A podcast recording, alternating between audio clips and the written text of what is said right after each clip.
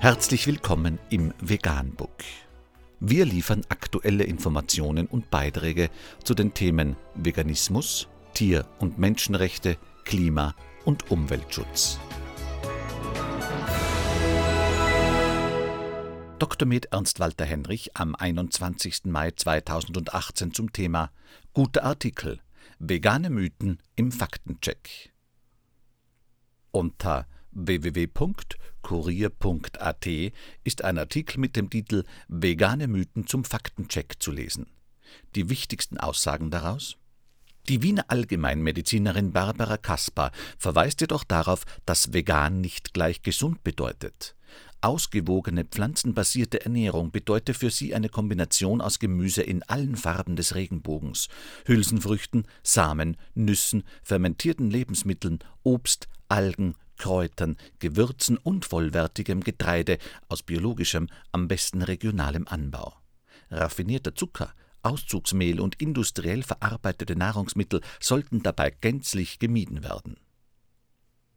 Gesundheitsschädliche tierische Produkte wegen einzelner Nährstoffe zu empfehlen, finde ich fachlich falsch, da man diese Nährstoffe viel besser durch gesunde pflanzliche Nahrungsmittel zu sich nehmen kann.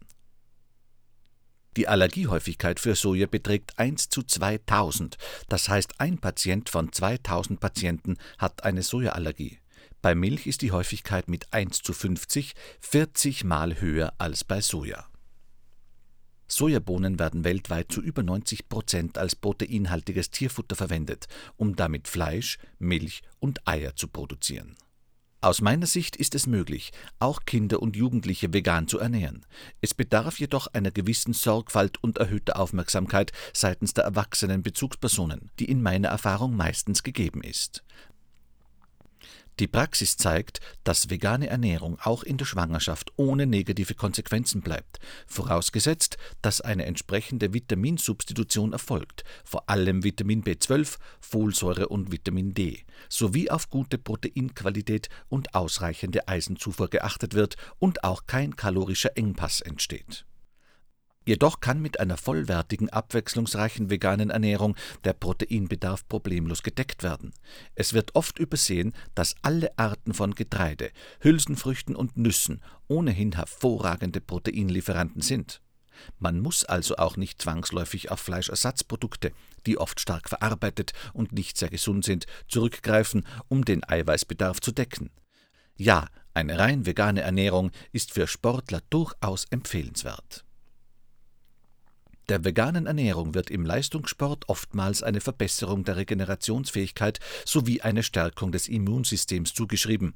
Dies ist vermutlich auf die entzündungshemmenden Pflanzeninhaltsstoffe einerseits sowie einer Elimination entzündungsfördernder Stoffe, verarbeitetes Fleisch, rotes Fleisch, Innereien andererseits zuzuschreiben.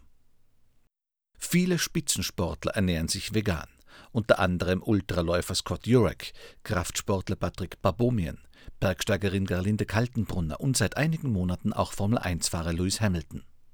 Und zeigen, dass eine pflanzliche Ernährung auch auf Top-Niveau möglich ist. Die Anfang 2018 erschienene Dokumentation The Game Changers zeigt eindrucksvoll, dass vegane Ernährung sportliche Höchstleistungen perfekt unterstützt. Vegan – die gesündeste Ernährung und ihre Auswirkungen auf Klima und Umwelt, Tier- und Menschenrechte.